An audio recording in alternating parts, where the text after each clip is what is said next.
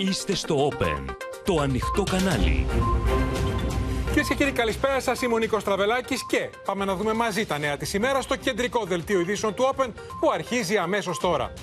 Προκαλούν οι Τούρκοι στο Καστελόριζο μετά το νεοοθωμανικό παραλήρημα Ερντογάν. Ένα θερμό επεισόδιο μπορεί να πάρει απρόβλεπτες διαστάσεις, προειδοποιεί ο Δένδια. Οι Τούρκοι βασάνισαν Έλληνα και τον καταδίκασαν ως κατάσκοπο. Καταγγελία του γιού του στο Open. Οι Ουκρανοί χτύπησαν στην καρδιά του ρωσικού στόλου στην Κρυμαία. Απάντησε με αντίπεινα πριν από λίγο η Μόσχα. Ο Πούτιν δείχνει ανοιχτά τους Βρετανούς για την ανατείναξη των αγωγών Nord Stream 1 και 2. Ακριβότερο πάλι το φυσικό αέριο, καταγγελίες για υπερχρεώσεις σε μήνες χωρίς επιδότηση. Θρίλερ με αιματηρή επίθεση στο σπίτι της Πελόζη ήταν στόχος η ίδια, λέει ο Biden. Δολοφονική επίθεση σε γνωστό επιχειρηματία με 17 μαχαιριές σε καντίνα της Βαριμπόμπης.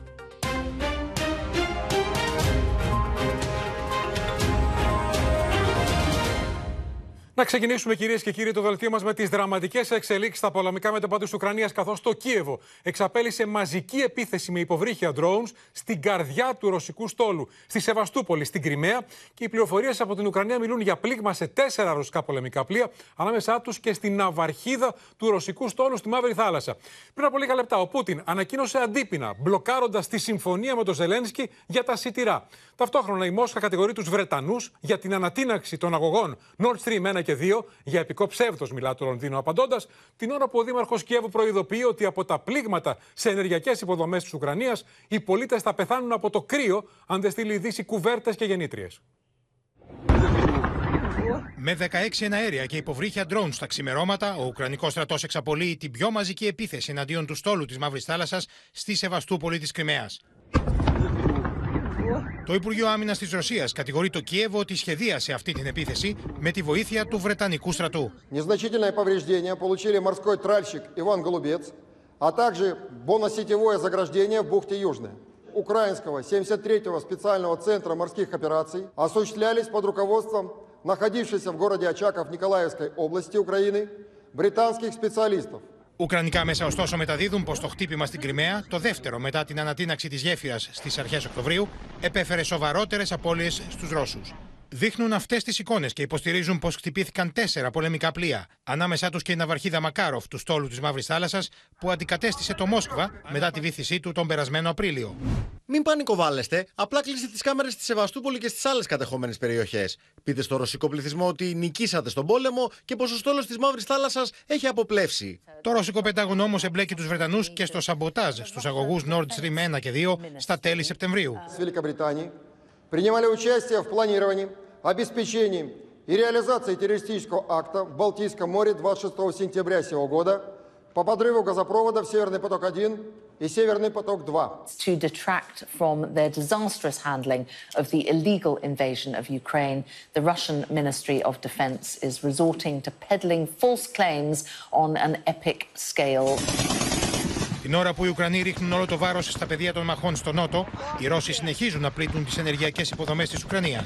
Στο Κίεβο, ο Δήμαρχο Βιτάλη Κλίτσκο, σε μια δραματική έκκληση στη Δύση, ζήτησε γεννήτριε και κουβέρτε για να αντέξει ο πληθυσμό το χειμώνα. Станом на цей час у багатьох містах і районах нашої країни застосовуються графіки стабілізаційних відключень. Близько 4 мільйонів українців мають обмеження зараз. Το Ουκρανικό Πεντάγωνο υποστήριξε ότι οι ρωσικέ δυνάμει έδωσαν τελεσίγραφο δύο ημερών σε όσου κατοίκου τη Χερσόνα έχουν απομείνει στην εμπόλεμη ζώνη για να εγκαταλείψουν τα σπίτια του. Αλλιώ θα μεταφερθούν αναγκαστικά στην Κρυμαία. Στη Μόσχα, ο Βλαντίμιρ Πούτιν παραδέχτηκε πω υπάρχουν προβλήματα ανεφοδιασμού του ρωσικού στρατού στην Ουκρανία και ζήτησε από τον Υπουργό Άμυνα να υπάρξει ριζική αναδιάρθρωση σε όλα τα σώματα των ενόπλων δυνάμεων. Ο Σεργέη Σοϊγκού ανακοίνωσε τη λήξη τη επιστράτευση εφέδρων. Λοιπόν, ραγδαίες οι εξελίξεις, σύνδεση με τη Μόσχα Θανάσης Αυγερινός. Πρώτο όμως τη Ματίνα Παπαδέα, για να μας πεις καλησπέρα, Ματίνα, να μας παρουσιάσεις νέες εικόνες από την ρωσική, από την ουκρανική επίθεση στην καρδιά του ρωσικού στόλου στη Μαύρη Θάλασσα. Και έχουμε, Νίκο, όντως νέες εικόνες που κυκλοφορούν τις τελευταίες ώρες, λογαριασμούς ουκρανικών ε, μέσων ενημέρωσης, Όπως ισχυρίζονται, οι εικόνες αυτές λοιπόν προέρχονται από την ε, μαζική σημερινή επίθεση με drones κατά του ρωσικού στόλου στη Σεβαστούπολη της ε, Κρυμαίας. Βλέπουμε τις εκρήξεις που σημειώνονται μέσα στη θάλασσα. Είναι εικόνες που φαίνεται πως έχουν ληφθεί πάνω από πλοιάριο, το οποίο βλέπουμε και στα πλάνα μας, περνάει εν μέσω πυρών, ε, βλέπουμε συνεχείς εκρήξεις στον ορίζοντα. Είναι πολεμικά πλοία και ελικόπτερα. Ε, Θα το ξαναπούμε, είναι... είναι υποβρύχια ουκρανικά drones που κάνουν την επίθεση στο ρωσικό ναύσταθμο σε Οι εικόνες, ακριβώς. Οι εικόνες λοιπόν που βλέπουμε ε, μας δείχνουν ένα κανονικό πολεμικό πεδίο, μια ναυμαχία με πυρά μέσα στη θάλασσα. Ακόμα και στο πλάνο τώρα που είναι σταθερή κάμερα, βλέπουμε λοιπόν στο βάθος του, του ορίζοντα να σημειώνεται έκρηξη. Τώρα, οι Ουκρανοί, όπως και άλλες ε, φορές ε, στο παρελθόν, δεν έχουν πάρει ε, επίσημη θέση όταν καταφέρνουν κέρια πλήγματα, στρατηγική σημασία πλήγματα. Έτσι και τώρα δεν έχουμε ανάληψη ευθύνης, έχουμε όμως ένα ενηγματικού χαρακτήρα tweet έμεσης παραδοχής από τον σύμβουλο του Ουκρανού Προέδρου Ποντόλιακ. αν μου επιτρέπετε, έχουμε ως τελευταία εξέλιξη. Να πω αντι... πάντως, Ματίνα, σε αυτό ότι ο Ποντόλιακ με τον ίδιο ενηγματικό τρόπο είχε αντιδράσει μετά την Ουκρανική επίθεση στη γέφυρα της Κρυμαίας. Mm -hmm. ε, Δείχνοντας ότι είναι η Ουκρανία από πίσω, χωρίς να το πει. Θυμίζει πολύ η σημερινή του αντίδραση αυτό το tweet που λες εκείνη την επίθεση. Είναι η δεύτερη Ουκρανική επίθεση στην Κρυμαία το τελευταίο διάστημα, με ό,τι αυτό συνεπάγεται για τους Ρώσους. Πρέπει να μας πει ο Θανάσης Αυγερινό ποια είναι τα αντίπεινα της Ρωσίας. Υπάρχει ανταπάντηση του Κιέβου πριν από λίγο. Έχουμε λοιπόν, δεν ξέρω αν θα πει ο Θανάσης... Όχι, όχι, ε, θα μας πεις εσύ Ματίνα. Α, ωραία. Έχουμε λοιπόν αντίδραση από τον Υπουργό Εξωτερικών της Ουκρανίας, τον Δμήτρο Κουλέμπα, με, μέσω Twitter. Λέει λοιπόν ότι είχαμε προειδοποιήσει για τα σχέδια της Ρωσίας να καταστρέψει την πρωτοβουλία για τα σιτηρά στη Μαύρη Θάλασσα. Τώρα η Μόσχα, λέει, χρησιμοποιεί ψεύτικο πρόσχημα για να μπλοκάρει τον διάδρομο των σιτηρών που εξασφαλίζει επισητιστική ασφάλεια για εκατομμύρια ανθρώπους. Καλεί όλα τα κράτη διεθνώς να πετήσουν από τη Ρωσία να σταματήσει, όπως λέει, τα παιχνίδια πείνας και να δεσμευτεί εκ νέου να επανέλθει στις υποχρεώσεις της. Γιατί αν το κάνει αυτό πράξη ο Πούτιν, σημαίνει πείνα το χειμώνα για εκατομμύρια ανθρώπους. Να σας ευχαριστήσουμε, Ματίνα Παπαδέα. Πάμε λοιπόν αμέσως στη Μόσχα και στον Θανάση Αυγερινό. Θανάση, καταρχήν, τι λένε οι Ρώσοι για την Ουκρανική επιδρομή στην καρδιά του ρωσικού στόλου στη Σεβαστούπολη. Καλησπέρα από τη Μόσχα. Είναι λίγα τα στοιχεία που έχουν δοθεί στην δημοσιότητα. Πάντως οι ανακοινώσεις μιλούν για σχετικά μικρές ζημιές σε, ένα, σε μια λιμενική εγκατάσταση και σε ένα από τα βοηθητικά πλοία του ρωσικού στόλου. Ε, ωστόσο, η ρωσική πλευρά φαίνεται πως ανεβάζει τους τόνους σε σχέση, με, σε σχέση με αυτή την περιβόητη συμφωνία για τα σιτηρά, η οποία προκαλούσε ήδη πολλά προβλήματα εδώ και καιρό, καθώς η Μόσχα θεωρεί ότι ε, την εκμεταλλεύονται αυτή τη συμφωνία οι δυτικοί για να αποσπάσουν μεγάλο τμήμα των ποσοτήτων αυτών που τελικά διοχετεύονται στη διεθνή αγορά και όχι να χορηγήσουν αυτές τις ποσότητες στις ε, χώρες του τρίτου κόσμου που έχουν πραγματικά ανάγκη από τα σιτηρά. Η ρωσική πλευρά λοιπόν ε, ακριβώς επειδή όπως ανακοινώνεται δεν μπορεί πλέον να εγγυηθεί την ασφάλεια των εμπορικών πλοίων που συμμετέχουν σε αυτή την αλυσίδα που μεταφέρει τα σιτηρά εκτός ε, Ουκρανικού εδάφους αλλά και γιατί ε, τα πλοία που χτυπήθηκαν, τουλάχιστον ένα από αυτά τα βοηθητικά, ε, συμμετείχε ακριβώς στην διασφάλιση των, ε, της στήρησης αυτής της συμφωνίας, διακόπτει από σήμερα την ε, ρωσική συμμετοχή σε αυτή τη συμφωνία. Επομένως θα πρέπει να θεωρούμε αυτονόητο ότι δεν πρόκειται να επιτραπεί σε κανένα άλλο πλοίο να, να απομακρυνθεί από ουκρανικό λιμάνι με ουκρανικά σιτηρά.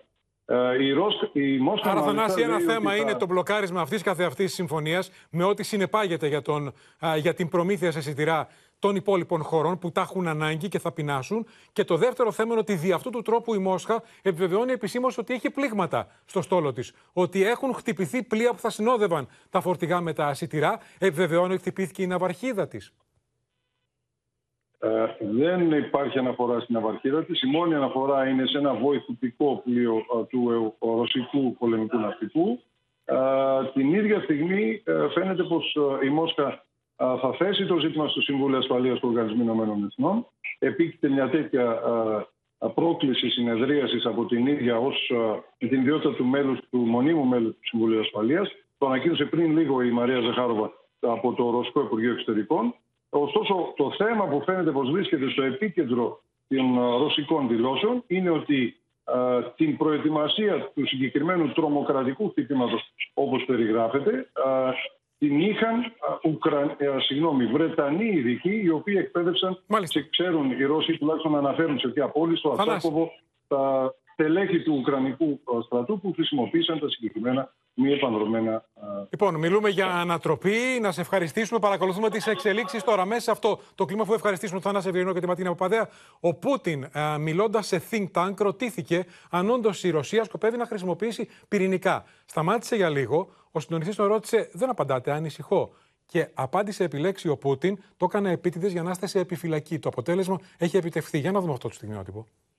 Том году, когда э, с весны еще э, как-то вот ядерный фактор возник, и вы так указывали на его наличие, и вообще очень многие немножко занервничали, вспомнив ваше высказывание вот здесь же, э, на нашем мероприятии четыре года назад, что мы все в рай попадем. Мы не торопимся же, правда? Вот вы задумались, это уже настораживает как-то. А я специально задумался, чтобы вы насторожились. Эффект достигнут. Τρολάρει τη Δύση για μια ακόμα φορά ο Πούτιν με ένα πολύ πολύ σοβαρό θέμα όπως είναι πιθανή χρήση πυρηνικών. Τώρα πάμε σε εξελίξεις στα ελληνοτουρκικά σε νέα πρόκληση, κυρίες και κύριοι. Προχώρησαν σήμερα οι Τούρκοι στέλνοντας ακτεωρούς και ιστιοφόρα μια ανάσα από το Καστελόριζο την ώρα που ο Ερντογάν σε νέο κρεσέντο νέο Οθωμανισμού έδειχνε τις επεκτατικές προθέσεις του, γιορτάζοντας την ημέρα της Δημοκρατίας στην Τουρκία. Μέσα σε αυτό το κλίμα, ο Νίκος Δέντια προειδοποιεί για τον κίνδυνο όχι μόνο θερμού επεισοδίου, αλλά και εσκεμμένης πρόκλησης από την Άγκυρα, που όπως λέει ο Υπουργός Εξωτερικών, θα μπορούσε να λάβει απρόβλεπτες διαστάσεις υπό συνθήκε έντασης. Να δούμε το ρεπορτάζ, ξεκινώντας με τις αποκλειστικές εικόνες που εξασφάλισε η Γεωργία Λαγού από το Καστελόριζο. Τουρκικές ακτεωροί και ιστιοφόρα με υψωμένες στις τουρκικές σημαίες μπαίνουν στον κόλπο του Καστελόριζου σε μια προκλητική επίδειξη. Όπως βλέπετε στα πλάνα που εξασφάλισε το Open, περίπου 10 πλοιάρια κάνουν κύκλους στα ελληνικά νερά, αγνοώντας κάθε κανόνα. Η απαράδεκτη αυτή κίνηση έρχεται λίγες μόνο ώρες μετά τις νεοοθωμανικές κορώνες του Ερντογάν σε μια ομιλία δύο ωρών, όπου παρουσίασε το όραμά του για τον αιώνα της Τουρκίας. Türkiye yüzyılını ak saçlı büyüklerimizin, gönül coğrafyamızdaki dostlarımızın, el uzattığımız mazlumların dualarıyla yükselteceğiz.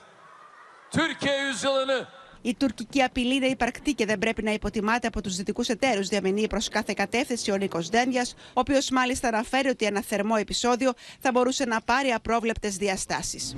Θεωρώ ότι είναι εύλογος ο προβληματισμός για το ενδεχόμενο ενός θερμού επεισοδίου, μιας εσκεμμένης πρόκλησης ή και ενός ατυχήματος, που υπό συνθήκες έντασης θα μπορούσε να λάβει απρόβλεπτες διαστάσεις. Πολλό δε μάλλον όταν δεν αναμένουμε ότι η ακραία αυτή ρητορική θα κοπάσει καθοδόν προς εκλογές στην Τουρκία. Αντιθέτως, εκτίμησή μας είναι ότι μπορεί να κλιμακωθεί. Η ακραία ρητορική που έχει αναπτυχθεί από την πλευρά της Τουρκίας και συγκεκριμένα από τον ε, Ερντογάν, τελευταία του αποδίδει λίγο δημοσκοπικά. Πώς το είδατε αυτό το σοου του Ερντογάν και τις δηλώσεις του; Την ημέρα της εθνικής μας επαιτίου; Καθόλου τυχαία. Αυτή η υπέρμετρη φιλοδοξία, η οποία προφανώς έχει ενοχλήσει και το δυτικό κόσμο, αλλά και τις περιοχές και τη Ρωσία θα την ενοχλήσει σιγά σιγά, δηλαδή η έννοια του παντουρκισμού. Ο Ταγί Περτογάν φυσικά δεν παρέλειψε να αναφερθεί πανηγυρικά και στη μετατροπή της Αγίας Σοφίας σε τζαμί. Kendisini hangi ideoloji, inanç ve köken kavramıyla ifade ederse etsin. Bu tarihi dönemde hakkın, hakikatin, doğrunun yanında yer alan her bir vatandaşıma şükranlarımı sunuyorum.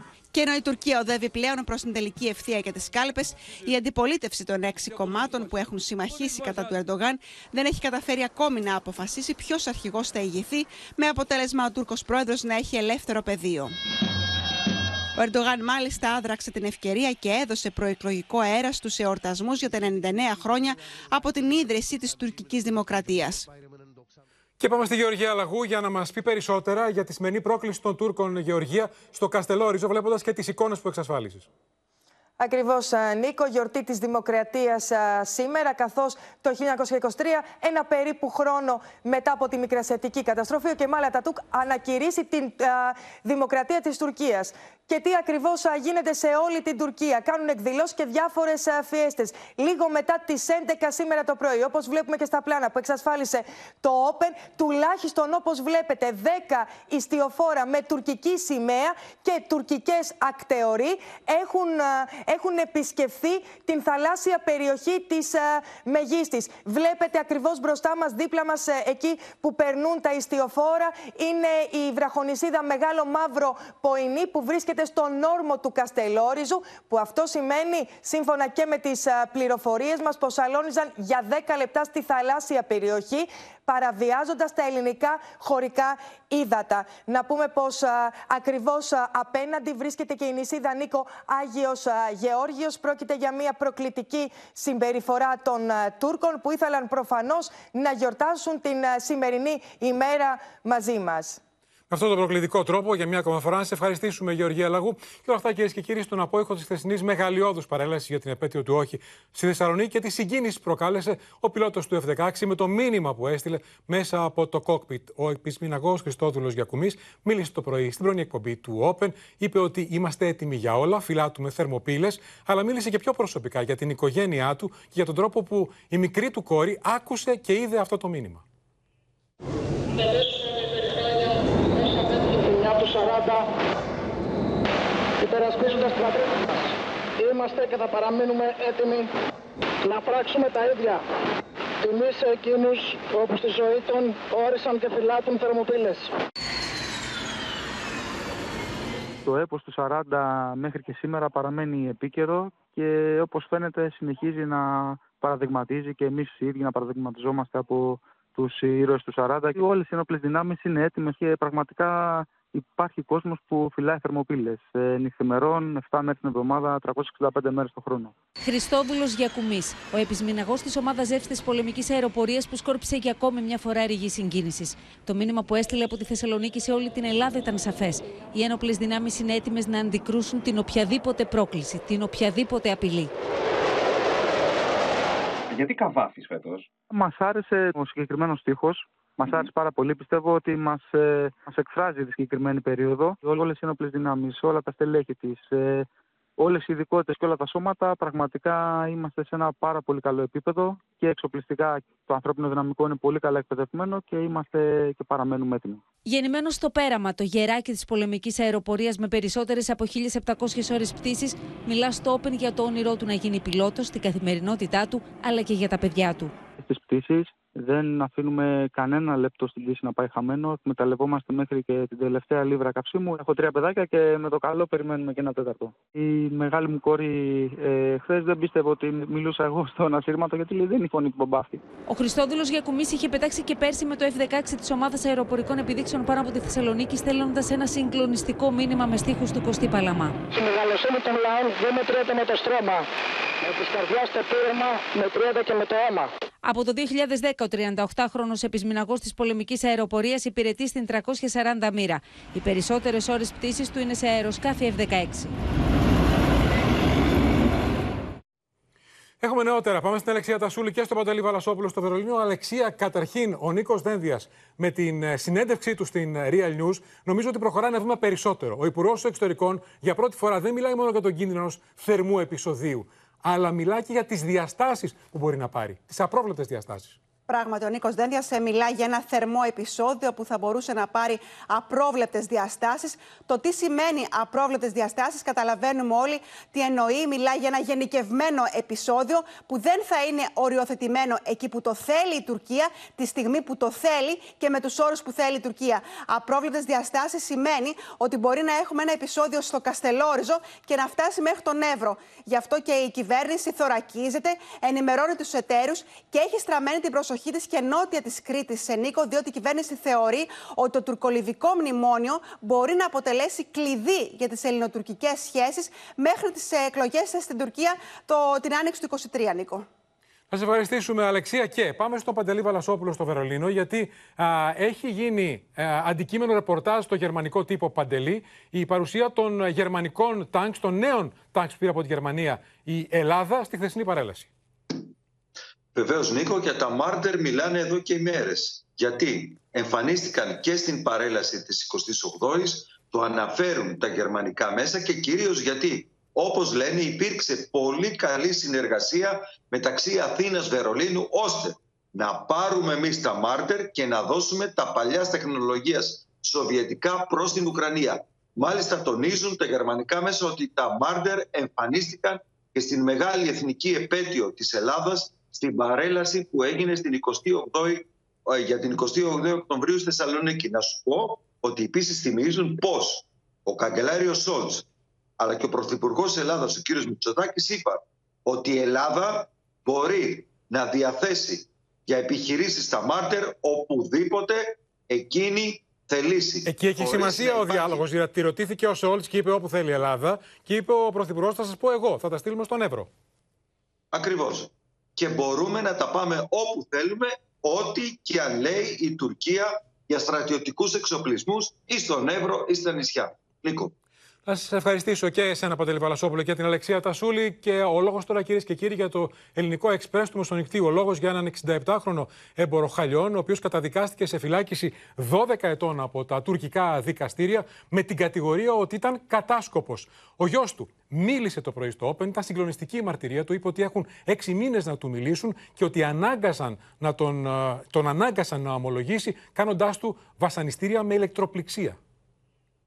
Αυτός είναι ο 67χρονο Μοχάμε Ταμαραμπάρα, Έλληνας πολίτης με καταγωγή από τη Συρία που καταδικάστηκε στην Τουρκία σε 12 έτη και 3 μήνες φυλάκιση για κατασκοπία υπέρ της Ελλάδας. Μιλώντας αποκλειστικά στο Open και την εκπομπή τώρα μαζί με τον Γιώργο Σιαδήμα και την Ευλαμπία Ρεύη, ο γιος του καταγγέλει ότι οι Τούρκοι βασάνισαν τον πατέρα του για να αποσπάσουν την ομολογία του. Τον κατηγορήσαν αμέσω για κατασκοπία, ότι είναι Έλληνας κατάσκοπος από την πρώτη μέρα αρχίσανε με ηλεκτροπληξίες, με βασάνισμα, να τον χτυπάνε. Του βάλανε κουκούλα στο κεφάλι για 30 μέρες, δεν έβλεπε ήλιο. Του φέρανε μια ομολογία που ήταν ήδη γραμμένη. Ο 67χρονος έμπορος χαλιών από το 2020 ταξίδευε συχνά στην πόλη Καζιαντέπ στην νοτιοανατολική Τουρκία. Τον Μάιο του 2022 όμως άνδρες με πολιτικά πήγαγαν τον ίδιο και το συνεταιρό του, ο οποίος αφέθηκε ελεύθερος λίγη ώρα αργότερα. Για 38 ημέρες οι τουρκικές αρχές δήλωναν άγνοια για την τύχη του 67χρονου, ενώ στις 26 Ιουνίου ανακοίνωσαν τη σύλληψή του. Η πρεσβεία μας έλεγε αυτό που τους λέγανε η τουρκική πλευρά, μας λέγανε πως ήταν απαγωγή. Και μετά τη δημοσίευση δεν έχουν κάνει κάποια κίνηση για να προχωρήσουμε το θέμα το να βγει. Είναι άνθρωπος αθώος, δεν έχει κάνει κάτι. Το 2014 η σύζυγος του 67χρονου άφησε ένα γράμμα στην οικογένειά της και έφυγε στη ράκα της Συρίας. Ο Αμπάρα ταξίδεψε αρκετές φορές στην περιοχή για να την πείσει να επιστρέψει. Τα ταξίδια του όμως σταμάτησαν το 2017 όταν η σύζυγός του πέθανε. Οι Τούρκοι τον κατηγορούν για κατασκοπία κατά της Τουρκίας υπέρ της ΕΕΠ. Ό,τι είχε κάνει ο πατέρας μου στο ιστορικό του, ότι έχει πάει στη Συρία, δεν έχει σχέση καθόλου με την Τουρκία. Το ότι έχει πάει στη Συρία, έχει μιλήσει με, με κάποιους εκεί και ότι έχει μιλήσει με ανθρώπους εδώ στην Ελλάδα. Τις επόμενες ημέρες αναμένεται να ασκηθεί έφεση κατά της απόφασης του τουρκικού δικαστηρίου. Και πρόκληση των Τούρκων θα μας ενημερώσει η Χριστίνα Ιορδανίδου σε αγώνες στο Εικόνιο κατά τη διάρκεια απονομής του Χρυσού Μεταλλίου σε Έλληνα. Τι συνέβη με τον εθνικό ύμνο; Στο Παγκόσμιο Πρωτάθλημα Εφήβων στο Καράτε που διεξάγεται στην Τουρκία στο Εικόνιο Νίκο, κατέκτησε το χρυσό μετάλλιο ένας Έλληνας, ο Ηλίας Ψωμάς. Την ώρα που ήταν λοιπόν πάνω στο βάθρο, κατά την ανάκρουση του εθνικού ύμνου, ακούστηκε ο μισός εθνικός ύμνος. Σταμάτησε Α, για, για κάποιο λόγο να ακούγεται. Είναι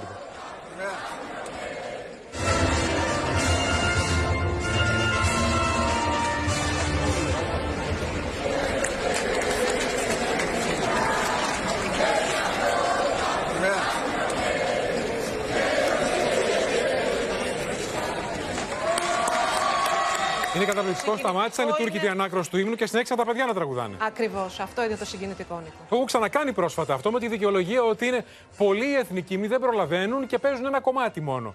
Δεν θυμάμαι απλώς τον αθλητή. Είναι η δεύτερη φορά που το κάνουν στην Τουρκία. Αυτό να σε ευχαριστήσουμε, Χριστίνη Ιορδανίδου. Πάμε ξανά στη Γεωργία Λαγού για να δούμε τι συνέβη ανοιχτά της Ρόδου Γεωργία με Τούρκους δουλεμπόρους και τι έκανε το λιμενικό, το ελληνικό λιμενικό.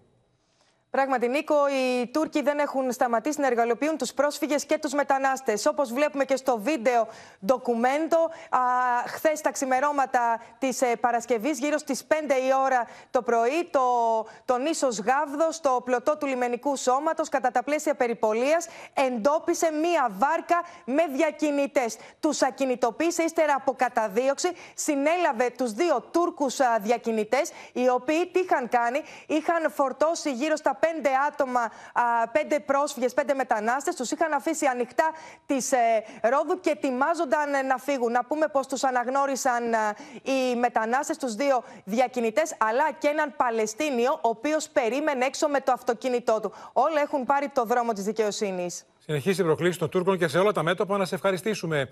Γεωργία Λαγού, πάμε τώρα στο μέτωπο της οικονομίας, κυρίες και κύριοι, όπου έχουμε νέα ανατροπή στο κόστος της θέρμανσης. Από τις αρχές της ερχόμενης εβδομάδας θα είναι πάλι πιο ακριβό για θέρμανση το φυσικό αέριο από το πετρέλαιο. Και αυτό γιατί η επιδότηση μειώνεται, ενώ παραμένει η επιδότηση των 25 λεπτών στην αντλία για το πετρέλαιο θέρμανσης. Ανατροπή στο κόστος θέρμανσης του Νοεμβρίου φέρνουν οι νέες τιμές και οι νέες κρατικές επιδοτήσεις, καθώς το φυσικό αέριο γίνεται λίγο ακριβότερο από το πετρέλαιο θέρμανσης. Σε ένα τυπικό διαμέρισμα 100 τετραγωνικών μέτρων στο λεκανοπέδιο Αθηνών, 1,396 το λίτρο για το πετρέλαιο θέρμανσης. Αυτό προκύπτει για 8 ώρες λειτουργίας 210 ευρώ. Αντίστοιχα, για τις ίδιες ώρες λειτουργίας ε, με φυσικό αέριο προκύπτει 221 ευρώ το μήνα. Για τον Νοέμβριο η επιδότηση του φυσικού αερίου έπεσε στα 25 ευρώ ανά μεγαβατόρα από τα 90 ευρώ τον Οκτώβριο, καθώς υπήρξε αντίστοιχη αποκλιμάκωση και της χονδρικής. Έτσι η ηλιανική διαμορφώνεται κοντά στα 140 ευρώ ανά μεγαβατόρα από 110 τον Οκτώβριο. Έχουμε σόμπα πέλετ. Ναι, ναι. Και από ε, το πήρα πέρσι και ήταν 6 ευρώ το τσουβάλι. Φέτος έχει φτάσει 12 και λένε θα φτάσει πιο ακριβά. Ασύμφορη είναι και η θέρμανση με ηλεκτρικό ρεύμα, καθώς η κρατική επιδότηση μειώνεται σημαντικά στην τρίτη κλίμακα κατανάλωσης το Νοέμβριο. Αυτό σημαίνει πως όσοι καταναλώνουν πολύ ρεύμα θα πληρώσουν περισσότερα το Νοέμβριο από ό,τι θα πλήρωναν τον Οκτώβριο. Δεν ανάβουμε, το σβήνουμε κάποια φώτα. Πετρέλαιο ακόμα ευτυχώς είναι ο καιρός, βοηθάει και δεν έχουμε χρειαστεί να βάλουμε. Για θέρμανση με κλιματιστικά inverter τελευταίας γενιάς, που λειτουργούν 8 ώρες την ημέρα κατά μέσο όρο, το κόστος διαμορφώνεται στα 7,6 ευρώ την ημέρα, δηλαδή 228 ευρώ το μήνα. Αν τα κλιματιστικά είναι παλαιότερα, τότε το κόστος εκτοξεύεται στα 326 ευρώ το μήνα. Με ένα χιλιάρικο πετρέλαιο και 2-3 τόνους ξύλα, πιστεύω το χειμώνα μπορούμε να το βγάλουμε, τουλάχιστον εμείς εδώ. Το ακριβότερο σύστημα θέρμανσης φυσικά είναι τα ηλεκτρικά σώματα και οι θερμάστρες. Το νοικοκυριό θα χρειαστεί 446 ευρώ το μήνα για τρεις ηλεκτρικές θερμάστρες που θα λειτουργούν κατά μέσο όρο 8 ώρες την ημέρα. Και είναι μαζί μας ο Γιάννης Φόσκολο. Γιάννη, καλησπέρα, καλησπέρα. Γιατί έχουν αρχίσει οι καταναλωτές να παίρνουν καθαριστικούς λογαριασμούς που έχει γίνει πραγματική μέτρηση για το φυσικό αέριο. Ξεκινώντας από Ιούνιο, έχουν μέσα στο καλοκαίρι, πιάνουν και λίγο Οκτώβριο και εκεί διαπίστωσαν με έκπληξη ότι υπάρχουν χρεώσεις που δεν δικαιολογούνται. Δηλαδή. Είδαμε λοιπόν και στο βίντεο πόσο δύσκολο είναι το σταυρόλεξο του να διαλέξει ο καταναλωτής τι τον συμφέρει. Ναι, ναι. Και γίνεται ακόμα πιο δύσκολο όταν δούμε ότι πώς ουσιαστικά διαμορφώνονται οι λογαριασμοί του φυσικού αερίου. Ε, ειδικά στην Αθήνα, οι επιδοτήσεις και οι τιμές αλλάζουν μήνα με το μήνα. Ωστόσο, η μέτρηση δεν γίνεται κάθε μήνα ούτε στο φυσικό αέριο ούτε και στο ρεύμα φυσικά. Πώς γίνονται λοιπόν οι μετρήσεις κάθε δύο μήνες το χειμώνα, το καλοκαίρι ένα τετράμινο. Και πώς λοιπόν κατανέμεται η κατανάλωση. Κατανέμεται λοιπόν σύμφωνα με το προφίλ του καταναλωτή. Κάθε καταναλωτής, Νικό, έχει μια καμπύλη κατανάλωσης ανάλογα με τα ιστορικά στοιχεία κτλ. Δηλαδή, μετράμε την κατηγορία της χρήσης για να βρούμε την καμπύλη του καταναλωτή, το προφίλ του δηλαδή. Χρησιμοποιεί, ας πούμε, για παράδειγμα, φυσικό αέριο μόνο για τη θέρμανση ή και για ζεστό νερό και για την κουζίνα του. Στην κλιματική ζώνη στην οποία είναι το σπίτι του. Άλλη κατανάλωση στην Αθήνα, άλλη στη Θεσσαλονίκη. Και επίσης τα ιστορικά δεδομένα των μετρήσεων. Δηλαδή, τι κατανάλωση είχε κάνει πέρσι. Όλα αυτά μαζί δημιουργούν ένα προφίλ, είναι μια εξίσωση. Άρα έχουμε μια χρέωση κατεκτήμηση, Γιάννη. Κατεκτήμηση, λοιπόν. Δεν ξέρει η εταιρεία φυσικού αερίου πώς αξόδεψε ο καταναλωτής για αέριο τον Ιούνιο, τον Ιούλιο, Αύγουστο, που ήταν ξέρει άλλη συνολικά. επιδότηση τον Ιούνιο. Σωστά. Ήταν 0 ε, Αύγουστο ε, και Σεπτέμβριο και είναι 9 λεπτά τον Οκτώβριο. Αυτό είναι και το πρόβλημα τώρα. Όταν δεν υπήρχε η διακύμανση των τιμών μήνα με το μήνα και δεν υπήρχαν και επιδοτήσεις, έκανες την κατανομή πλασματικά, ας το πούμε έτσι, μέσα στο τετράμινο και δεν υπήρχε κανένα πρόβλημα. Τώρα όμως που η τιμή του Αυγούστου από την τιμή του Οκτωβρίου είναι πολύ διαφορετική και τον Οκτώβριο υπάρχει επιδότηση, ενώ τον Αύγουστο και τον Σεπτέμβριο δεν υπήρχε επιδότηση, η πλασματική ας πούμε κατανομή, έστω και με αυτά τα στοιχεία τα οποία είναι πραγματικά μέσα στο τετράμινο, δημιουργεί μια αριθμία για τον καταναλωτή. Και έτσι μπορεί πράγματι οι καθαριστικοί λογαριασμοί που φτάνουν τώρα αυτή την περίοδο για κάποιους να κρύβουν Εμφανίζουν χρέος το Σεπτέμβριο που είχε 23 λεπτά α, για κατανάλωση που έγινε τον Οκτώβριο που έχει 9 λεπτά. Είναι ένα σύστημα το οποίο είχε διαμορφωθεί πολύ Μάλιστα. πριν τις επιδοτήσεις και την ενεργειακή κρίση. Θα το παρακολουθήσουμε γιατί είναι πάρα πολλές καταγγελίες. Σε ευχαριστήσουμε Γιάννη Φόσκολε. Και όλα αυτά κυρίες και κύριοι έχει ξεκινήσει αντίστροφη μέτρηση για το καλάθι του νοικοκυριού στα σούπερ μάρκετ. Θα το δουν οι καταναλωτές αν δεν πάει κάτι α, α, αντίστροφα από αυτά που προβλέπει ο νόμος από την ερχόμενη Πέμπτη. Πριν ακόμα το δουν όμως οι καταναλωτές, η Επιτροπή Ανταγωνισμού έχει διαπιστώσει ορισμένες γκρίζες ζώνες. Η πιο σοβαρή, όπως θα δούμε στο ρεπορτάζ, να είναι φθηνότερα τα προϊόντα στο καλάθι και αυτό να γίνει αφορμή για ανατιμήσεις στα περισσότερα προϊόντα που είναι έξω από το καλάθι. Ε, παλιά είχε 3,70, τώρα ανέβηκε στα 4,5. Με τις ανατιμήσεις των προϊόντων να είναι καθημερινό φαινόμενο, το καλάθι του νοικοκυριού αναμένεται να τεθεί σε εφαρμογή από τις 2 Νοεμβρίου, με στόχο να μην έχουν μεγάλες αυξήσεις τα 51 είδη που θα περιλαμβάνονται σε αυτό. Οι τιμές θα είναι συγκρατημένες, προφανώς κάτω από τα επίπεδα του πληθωρισμού. Με γνωμοδότηση που εξέδωσε η Επιτροπή Ανταγωνισμού, έδωσε το πράσινο φως με αστερίσκους, όπως τον κίνδυνο να αυξηθούν οι τιμές στα προϊόντα που θα είναι εκτός καλαθιού του νοικοκυριού ή να αντισταθμίσουν τυχόν απώλειες. Ακόμη εκφράζει επιφυλάξεις για τον κίνδυνο τα σούπερ μάρκετ να επιλέγουν προϊόντα της δικής τους ιδιωτικής ετικέτας σε βάρος τόσο των προμηθευτών όσο και των καταναλωτών και σημειώνει ότι θα παρακολουθεί συστηματικά τη συμπεριφορά των επιχειρήσεων και θα επεμβαίνει άμεσα σε περίπτωση ανείχνευσης πρακτικών που δύναται να αντίκειται στον ελεύθερο ανταγωνισμό. Οι καταναλωτές δεν κρύβουν την ανησυχία τους για αυξήσεις σε προϊόντα που δεν θα βρίσκονται στο καλάθι του νοικοκυριού. Εκεί θα είναι μια σταθερή τιμή αλλά σαφώς να αυξηθούν άλλα προϊόντα. Αυτό που ζητείτε στη συγκεκριμένη περίπτωση δεν είναι να μεταφέρουν το κέρδος από αυτή την κατηγορία σε κάποια άλλη. Αυτό που επισημαίνει η Επιτροπή Ανταγωνισμού είναι ότι θα παρακολουθεί Όπως και το Υπουργείο θα παρακολουθεί την εξέλιξη του εγχειρήματος. Το καλάθι του νοικοκυριού θα περιλαμβάνει μεταξύ άλλων ψωμί και κρέας, κάτι που προκαλεί αντιδράσεις στους κλάδους αρτοπιών και κρεοπολών. Είναι ένας αθέμητος ανταγωνισμός. Δεν είναι η πρώτη φορά και δεν είναι και η πρώτη κυβέρνηση που επιλέγει να στηρίζει τα σούπερ μάρκετ. Αν αυτή η πλατφόρμα δεν δώσει συγκεκριμένα πράγματα για να οριστούν κάποιες τιμές, εμείς δεν μπορούμε να ορίσουμε τιμές. Γιατί κάθε εβδομάδα ανεβαίνουν τα πράγματα. Προχθές το πήρα ένα 34 και τώρα το βρίσκω ένα 44. Μετά βρει πόσο θα κάνει, 1,5, 2, 5 ευρώ. Το μέτρο θα έχει ισχύω στα τέλη Μαρτίου του 2023 και η έλεγχη από τις ελεγκτικές αρχές θα είναι διαρκής. Ένα θέμα για να τιμήσεις. Το άλλο θέμα, Μέρη καλησπέρα, είναι οι επιχειρήσεις που συνεχίζουν να κλέβουν την εφορία. Αλλά αυτό που έγινε στα Χανιά με ψητοπολείο, Σουβλατζίδικο, νομίζω δεν έχει προηγούμενο. Πώς θα έκλεψε από την εφορία; Ακριβώς, Νίκο. Ασύλληπτη η συγκεκριμένη υπόθεση φοροδιαφυγής που έρχεται στο φως ε, σήμερα. Ψητοπολείο στα Χανιά με μόλις πέντε χρόνια λειτουργίας.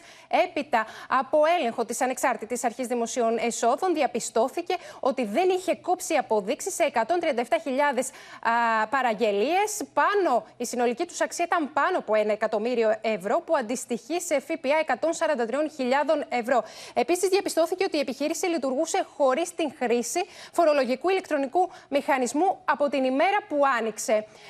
Έχουν επιβληθεί τα απαραίτητα πρόστιμα, ενώ οι ελεγκτές συνεχίζουν την έρευνα και, και στα υπόλοιπα φορολογικά δεδομένα της επιχείρησης. Το ξαναπούμε, δεν έκοψε αποδείξεις για σουβλάκια 1,1 εκατομμύρια ευρώ.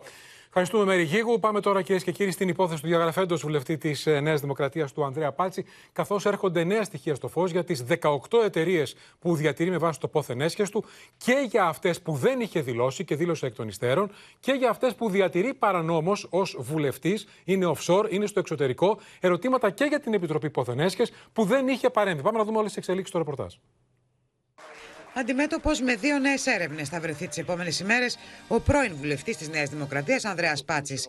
Μία από την Επιτροπή της Βουλής, η οποία θα μελετήσει εκ νέου τις δηλώσεις περιουσιακής του κατάστασης, και μια δεύτερη από τον Οικονομικό Εισαγγελέα, που θα ερευνήσει τη διάπραξη τυχόν ποινικών αδικημάτων. Κανένας νεοδημοκράτης εμείς που γεννηθήκαμε στην παράταξη αυτή δεν πρόκειται να ανεχθούμε προσωπικές μεμονωμένες περιπτώσεις να προβάλλονται στο σύνολο της παράταξης. Αυτό είναι το δομημένο μοντέλο λειτουργίας της κυβέρνησης, του επιτελικού παρακράτους Μητσοτάκη, ακριβώς να παίρνουν χρήμα και να νομοθετούν για να πηγαίνουν στις τσέπες λίγων.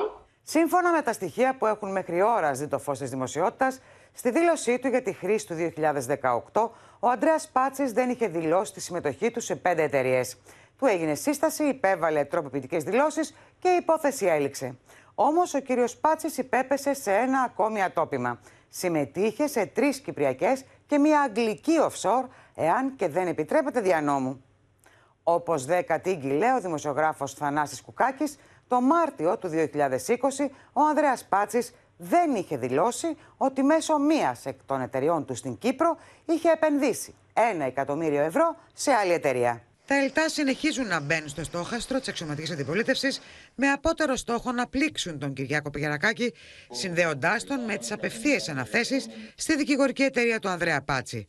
Ο ΣΥΡΙΖΑ, με όπλο τον Παύλο Πολάκη όμως, επεκτείνεται και σε άλλα πρόσωπα της κυβέρνησης. Μετά τον Υπουργό Δικαιοσύνης Κώστα Τσιάρα, στο μάτι μπήκε και η πρόεδρος του Μητρώου της Νέας Δημοκρατίας, Ρεβέκα Πετσίκα, για τρεις συμβάσεις της εταιρείας της με τα ΕΛΤΑ, την ΕΡΤ και τον ΑΔΜΙΕ προσπαθούν να σπηλώσουν μια ολόκληρη παράταξη με ατομικές περιπτώσεις. Ε, αυτό δεν θα σας περάσει. Θα αντιδράσουμε και θα σας θυμίσουμε ότι αυτή, τη στιγμή, ότι αυτή τη στιγμή έχετε τρία στελέχη σας.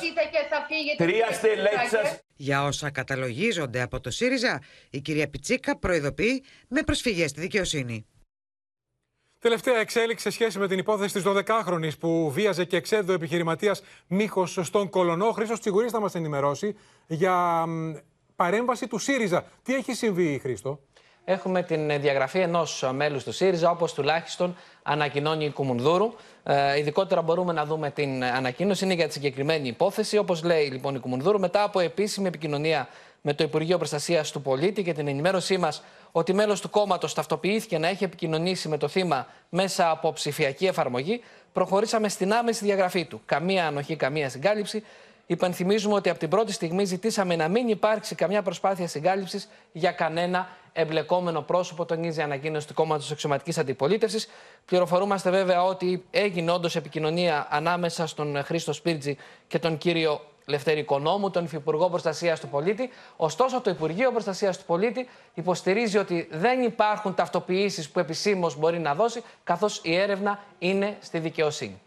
Θα σα ευχαριστήσουμε, Χρήστο Τσιγουρή, για την άμεση ενημέρωση. Πάμε τώρα, κυρίες και κύριοι, στη Σοφία Φασουλάκη, γιατί έχουμε αντιδράσεις από κόμματα της αντιπολίτευσης, ΣΥΡΙΖΑ, Σοφία και Πασό, για σημερινό δημοσίευμα της εφημερίδας Τα Νέα, σχετικά με την υπόθεση των υποκλοπών και την ενδεχόμενη χρήση του Predator, του συστήματος, για την παρακολούθηση και μέλου της κυβέρνησης. Ναι, γιατί μετά τις φωτιές για την παρακολούθηση του Νίκου Ανδρουλάκη, εδώ υπάρχουν πληροφορίες σύμφωνα πάντοτε με το δημοσίευμα των ε, νέων και για άλλες παρακολουθήσεις. Μιλάει για την παρακολούθηση ενός πολιτικού προσώπου με το Predator, επίσης με το ίδιο κακόβουλο λογισμικό. Και μάλιστα, όπως είπες και εσύ, Νίκο, ε, στελέχους που φέρεται να μην είχε καλές ε, σχέσεις, όπως αναφέρεται στο δημοσίευμα, με το πρωθυπουργικό περιβάλλον. Επίσης, κάνει λόγο για την παρακολούθηση πάλι ενός άλλου πολιτικού προσώπου, επίσης με Predator, από την άνοιξη του 2021.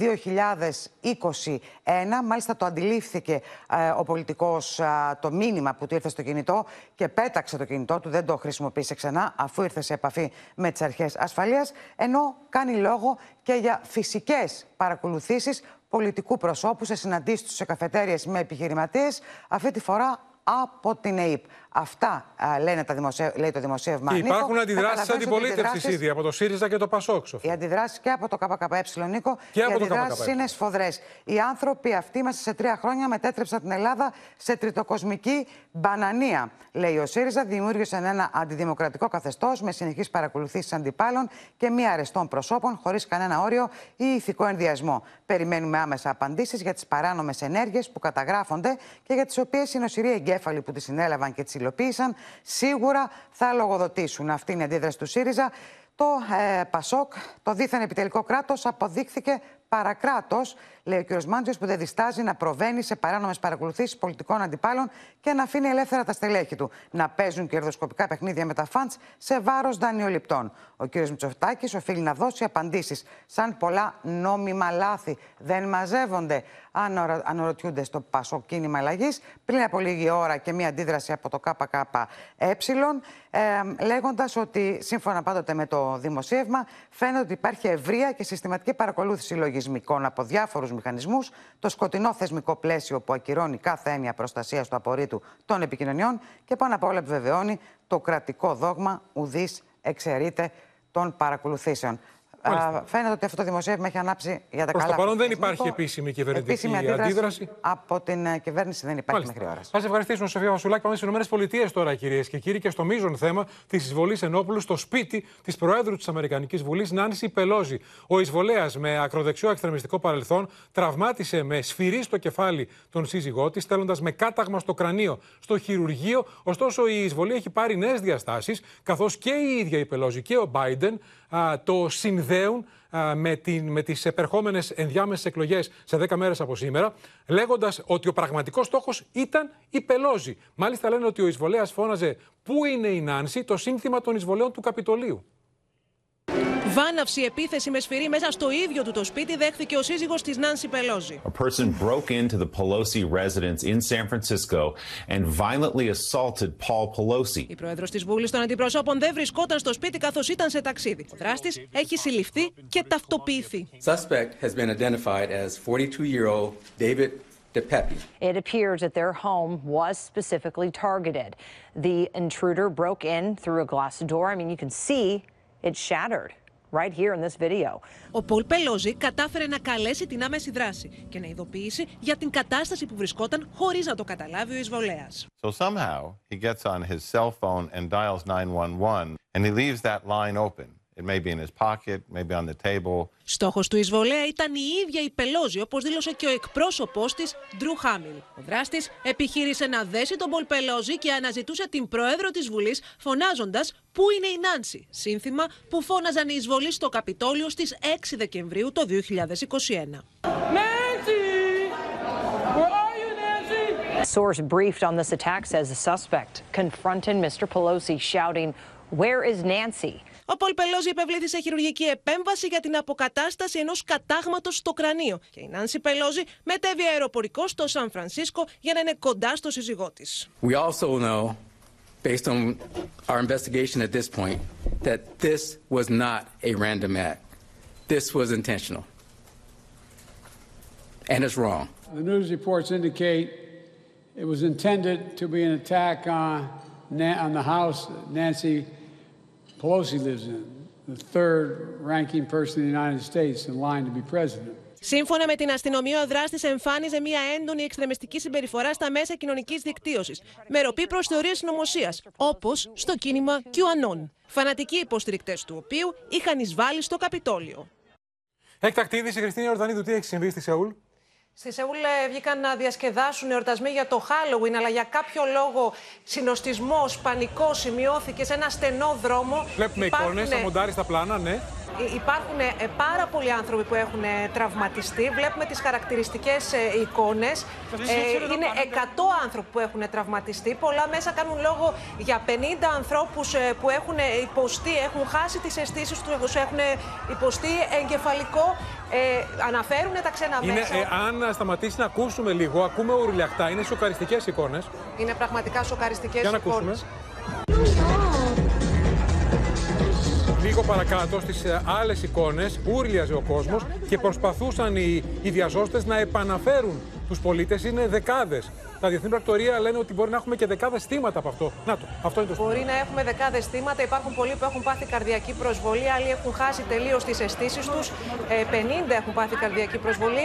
100 και παραπάνω οι τραυματίες δεν αναφέρονται ακόμα νεκροί, αλλά το παρακολουθούμε. Είναι σε εξέλιξη το συγκεκριμένο ε, περιστατικό. Να πούμε ότι ήταν η πρώτη φορά που γιορτάστηκε το Halloween μετά από την πανδημία και για κάποιο λόγο συνοστίστηκαν μέσα σε αυτό το μικρό στενό δρόμο, όπως βλέπουμε, ποδοπατήθηκαν Λοιπόν, Αυτές είναι οι πρώτες πληροφορίες. Ε, περιμένουμε να σε ευχαριστήσουμε για την άμεση ενημέρωση, Χριστίνη Ιορδανίδου. Επιστρέφουμε εδώ, κυρίες και κύριοι, και στην τηλεφωνική επίθεση σε βάρος 58χρονου επιχειρηματία ξημερώματα σε ουρά σε καντίνα στη Βαριμπόμπη. Ο δράστης 26χρονο τον μαχαίρωσε 17 φορές, η μία όμως και βασική στη μυριαία αρτηρία. Το θύμα δίνει μάχη για να κρατηθεί στη ζωή. Ο δράστης αναζητείται, οι δυο τους διασκέδασαν στο ίδιο κέντρο νωρίτερα. Άγνωστο αν αυτό έχει σχέση πάντως. Σε πολύ σοβαρή κατάσταση νοσηλεύεται γνωστός 58χρονο επιχειρηματίας, ο οποίος δέχτηκε 17 μαχαιριές στα ξημερώματα της Παρασκευής. Μαχαιρώσαν ένα άνθρωπο για τη σειρά την καντίνα. Ναι. Όλα ξεκίνησαν όταν ο επιχειρηματίας στον τομέα του real estate πήγε μαζί με την παρέα του σε καντίνα κοντά στη γέφυρα της Βαριμπόμπης για φαγητό, έπειτα από βραδινή διασκέδαση. Σύμφωνα με μαρτυρίες, εκεί υπήρξε διαπληκτισμός με δύο νεαρούς για τη σειρά, με τον ένα να τραβάει μαχαίρι. Οι άνδρες έφτασαν μέχρι αυτό εδώ ακριβώς το σημείο δίπλα στο δρόμο. Εδώ ήταν που ο 26χρονος φέρεται να έβγαλε μαχαίρι και να μαχαίρωσε 17 φορές τον επιχειρηματία.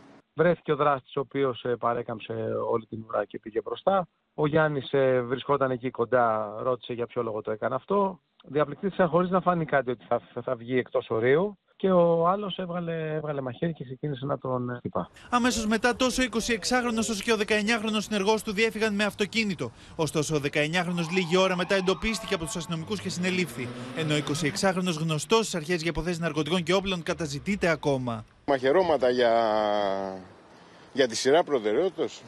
Αστείο, δεν είναι. Σύμφωνα με το δικηγόρο του θύματος της φωνικής επίθεσης, ερευνάται το ενδεχόμενο η επίθεση να ήταν προσχεδιασμένη. Ο δράστη με την παρέα του βρίσκονταν ακριβώς από πίσω στο προηγούμενο κατάστημα, μια-δυο ώρες πριν γίνει το περιστατικό, εκεί που βρισκόταν ο Γιάννης με τη δική του παρέα. Οπότε υπάρχει κάποια υποψία μήπως αυτό το πράγμα ήταν προσχεδιασμένο. Οι αρχές συνεχίζουν να αναζητούν τον 26χρονο, ενώ ο άτυχος επιχειρηματίας αναμένεται να υποβληθεί σε νέο χειρουργείο στη μυριαία αρτηρία, με τη ζωή του να μην διατρέχει κίνδυνο. Πάμε τώρα στην άλλη επίθεση. Θα μας ενημερώσει ο Γιάννης Γιάκας. Επίθεση με δράστη α, πρώην πυγμάχο, ο οποίος κατάφερε δολοφονικό χτύπημα σε ηλικιωμένο ψαρά στην παραλία στο ύψος της Καλιθέα. Προφυλακίστηκε σήμερα ο πυγμάχος. Έχουμε καταλάβει τι έχει συμβεί, Γιάννη.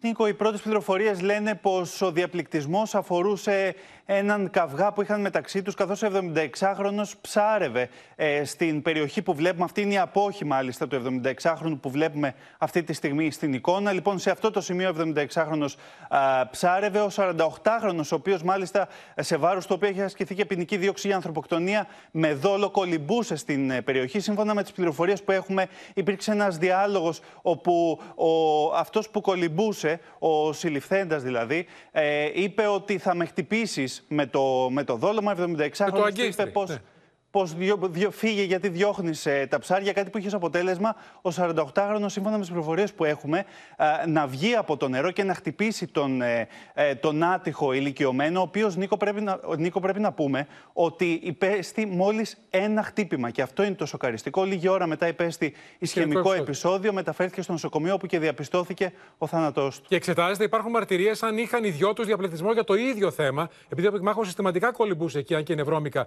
τα νερά με τον ίδιο ηλικιωμένο ψαρά. Απίστευτη ιστορία. Να σε ευχαριστήσουμε, Γιάννη. Στην Κρήτη, τώρα, στην επίθεση της 28χρονη με καυστικό υγρό σε βάρος των διαστάσει συζύγου της, οδηγήθηκε σήμερα να απολογηθεί και κρίθηκε προφυλακιστέα. Το δρόμο για τη φυλακή πήρε μετά την απολογία της η 38χρονη που κατηγορείται για την επίθεση με καυστικό υγρό στον 36χρονο εν διαστάσεις σύζυγό της τα ξημερώματα του περασμένου Σαββάτου σε ξενοδοχείο στο κέντρο του Ηρακλείου.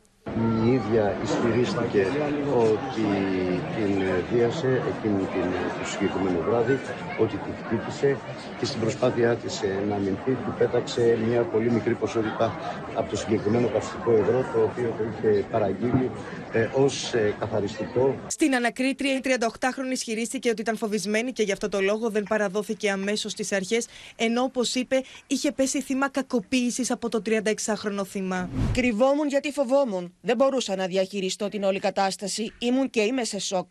Ότι δεν το περίμενε, έχει πάθει σοκ. Τι να μου πει. Δεν ξέρω κι εγώ τι την οδήγησε εκεί. Η 38χρονη απέρριψε τους ισχυρισμούς του συνηγόρου του 36χρονου περί ύπαρξης τρίτου προσώπου στην υπόθεση. Αναμενόμενη ήταν η προσωρινή κράτηση. Δεν ήταν δυνατόν κανείς δικαστικός λειτουργός, εισαγγελικός λειτουργός να πιστέψει αυτά τα χοντροκομμένα ψέματα, τα οποία η ίδια και η υπεράσπιση της έλεγαν χωρίς καμία συστολή όλες αυτές τις ημέρες. Εντύπωση ωστόσο προκαλεί ότι ο πατέρας της με δηλώσεις του στέκεται στο πλευρό του ενδιαστάσει συζύγου τη. Δεν δικαιολογεί την πράξη της και σε καμία περίπτωση δεν παίρνω το μέρος της. Ο 36χρονο δεν την είχε πειράξει, δεν την είχε δει, δεν την απειλούσε, δεν της είχε κάνει τίποτα. Η κόρη μου λέει ψέματα. Ο 36χρονο παραμένει νοσηλευόμενο στη μονάδα εγκαυμάτων του Θηριάσιου Νοσοκομείου της Αθήνας με σοβαρότατα τραύματα στο πρόσωπο, το θώρακα και το λαιμό, ενώ κινδυνεύει να χάσει και το μάτι του.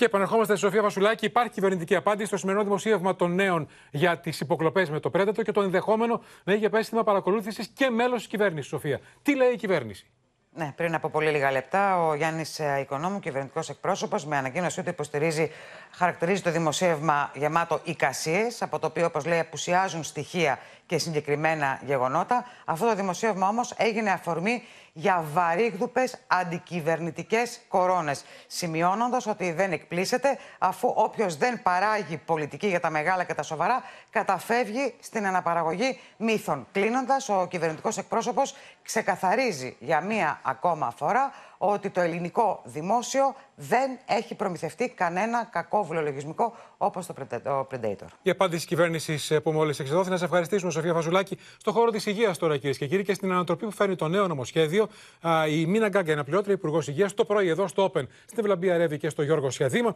είπε ότι έρχονται και απογευματινά χειρουργία. Θα χειρουργούν τους ασθενείς γιατροί του ΕΣΥ, με αμοιβή όμως για να φορτιστεί το σύστημα Εκτός λίστα θα γίνει άλλη λίστα χωριστή για τα αποκυματινά ε, ιατρία, η αμοιβή, χειρουργία. Η αμοιβή θα ξεκινάει από 350 ευρώ. Πάμε να δούμε το ρεπορτάζ.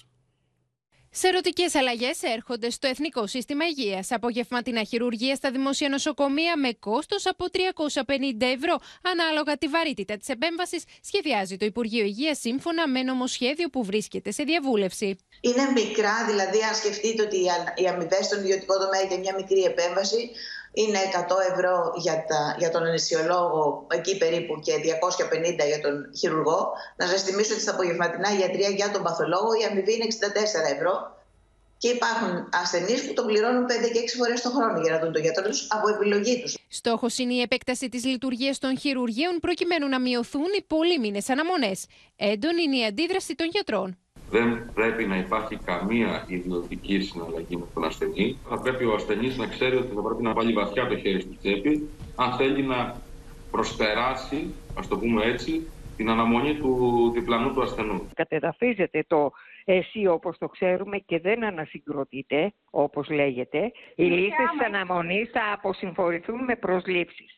Έχουμε χειρουργικές αίθουσες, οι οποίες όμως είναι κενές, γιατί δεν έχουν αναισθησιολόγους. Για την πορεία του κορονοϊού στην Ελλάδα μίλησε στην πρωινή εκπομπή του Open τώρα μαζί η αναπληρώτρια Υπουργός Υγείας αποκλείοντας νέα μέτρα. Πιθανότατα είναι ενδημικό ο ιός. Πιστεύουμε ότι δεν θα δούμε τους χειμώνες τους δύο προηγούμενους, αλλά η αλήθεια είναι ότι έχουμε κρούσματα και ότι πρέπει να προσέχουμε. Η Μιναγκάγκα απίφθινε νέα έκκληση στις ευάλωτες ομάδες για τον εμβολιασμό με τα επικαιροποιημένα εμβόλια. Ο λόγο τώρα για τον Τζέρι Λιούις, το θρύλο της ροκ μουσικής που έφυγε από τη ζωή σε ηλικία 87 ετών, σφράγισε τη διαδρομή του με τεράστιες επιτυχίες, αλλά και μια σκανδαλώδη προσωπική ζωή.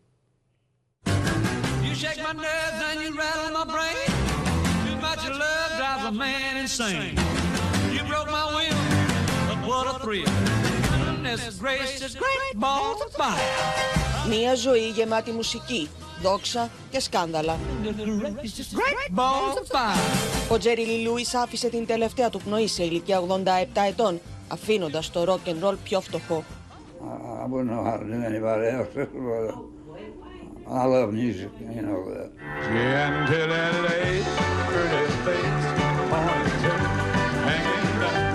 Μεγαλωμένος σε συνθήκες ακραίας φτώχειας, η μουσική τον κέρδισε από παιδί. Οι γονείς του έβαλαν σε υποθήκη τη φάρμα τους για να μπορέσουν να το αγοράσουν το πρώτο του πιάνο. Στα 14 τον έδιωξαν από το σχολείο των Ευαγγελιστών που πήγαινε γιατί η προκλητική διασκευή που έκανε σε έναν εκκλησιαστικό ύμνο θεωρήθηκε ασεβής. Δεν ξαναπήγε ποτέ σχολείο.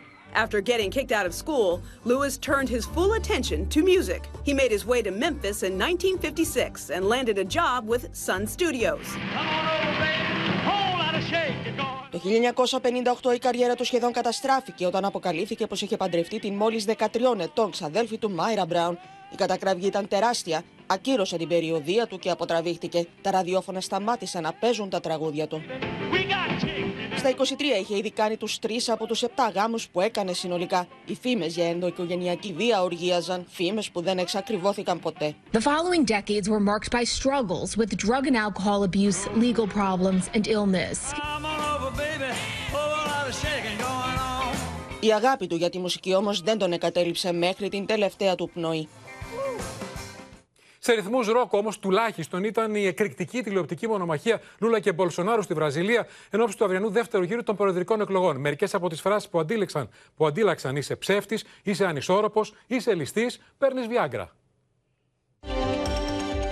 Σε αρένα με βαρύς χαρακτηρισμούς και ύβρι μετατράπηκε το τηλεοπτικό στούντιο στη χθεσινή τηλεμαχία του Λούλαντα Σίλβα και του Ζαΐρ Μπολσονάρου, δύο μέρες πριν το δεύτερο γύρο των προεδρικών εκλογών. Mentiroso! Não vai responder? Não vai responder sobre os teus programas eleitorais gratuitos? Primeiro, o povo brasileiro sabe quem é mentiroso. Η αντιπαράθεση λίγο έλειψε να μετατραπεί από λεκτική σε σωματική. Você se comporta como o pai dos pobres, mas em 2020, para atender os pobres que foram obrigados a ficar em casa, nós demos um auxílio emergencial de 600 reais.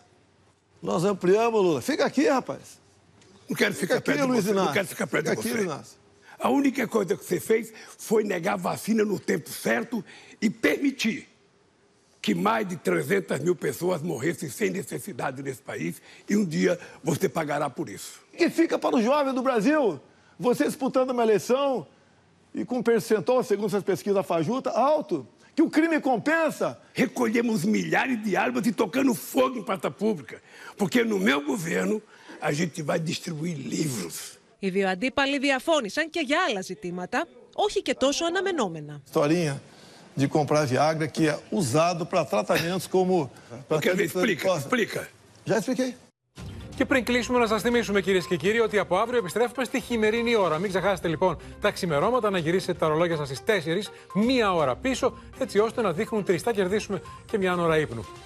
Και στο σημείο αυτό, 14 λεπτά πριν από τις 8, ολοκληρώθηκε και απόψε το κεντρικό δελτίο ειδήσεων. Μείνετε στο Open αμέσως τώρα η σατυρική εκπομπή Η Λάβα στις 9. Ό,τι αγαπώ με το Γιάννη Μπέζο. Μην το χάσετε. Από όλους εμάς ευχές για ένα χαρούμενο Σαββατόβραδο. Γεια σας.